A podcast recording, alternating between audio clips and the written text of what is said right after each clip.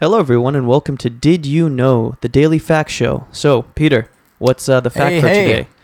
Okay, so the fact I got today is Guinness Book of Records holds the record for being the book most often stolen from public libraries. So, the Guinness Book of World Records holds a world record. Oh yeah, That's poetic. that's right pretty there. meta, right? I heard that the uh, the second most stolen book is the Bible, closely followed by exam prep books, and then uh, the fourth spot is Sports You gotta you Illustrated. gotta find out about those those hot records before uh, the will of God, right? Yeah, yeah. That's you would think that the Bible would be the top one, I think but so it's too. like who made the most amount of cheese in And 1989? also- wait, I mean, the Guinness Book of World Records is a huge book. It's massive. It's probably massive. pretty heavy. Like how do they get that out of there?